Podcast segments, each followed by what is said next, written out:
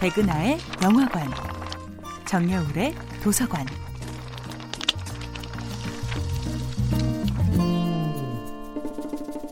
안녕하세요. 여러분과 아름답고 풍요로운 책 이야기를 나누고 있는 작가 정여울입니다.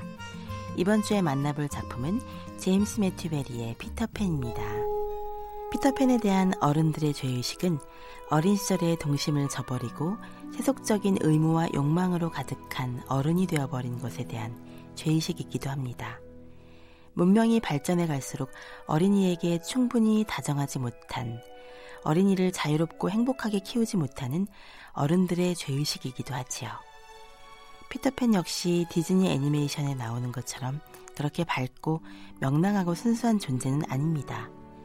어린이를 벗어날 수밖에 없는 어른도 어린 시절을 상실하지만 영원히 어린아이인 피터팬도 그토록 많은 것을 잃어버린 존재였습니다.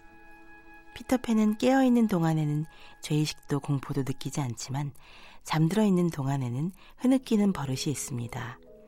그의 꿈속에서는 그의 무의식 속에서는 흐느껴 울며 헤매고 두려워하는 아이가 살아 있습니다. 피터팬은 웬디가 다시 부모님의 품에 안기는 모습을 보면서 견딜 수 없는 슬픔을 느끼죠. 부모님의 사랑은 피터팬이 영원히 가질 수 없는 대상이기 때문입니다. 부모님의 품에 안기며 기뻐하는 웬디의 모습을 보며 피터는 자신은 결코 가질 수 없는 가족의 존재를 생각하게 됩니다. 우리가 잃어버린 우리 안의 어린아이는 단지 순수한 동심으로만 재단되는 것이 아닙니다. 요정의 미소와 후쿠의 살인이라는 양극단의 이미지를 모두 지니고 있는 아직 정해지지 않는 자아의 모든 가능성입니다. 어린이는 우리의 경험이 우리다운 정체성을 규정하기 이전에 그 모든 가능성을 그리워하게 만듭니다. 그리하여 우리는 어린이들을 적당히 외면하면서도 그들에게서 완전히 눈을 떼지 못합니다.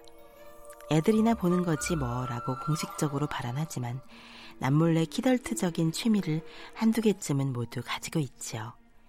내가 나다운 무엇으로 굳어지기 이전의 나, 나의 환경과 경험이 나의 욕망과 성격을 결정하기 이전의 나에 대한 어렴풋한 향수와 실현되지 못한 가능성을 우리는 피터팬을 통해 다시 한번 꿈꿉니다.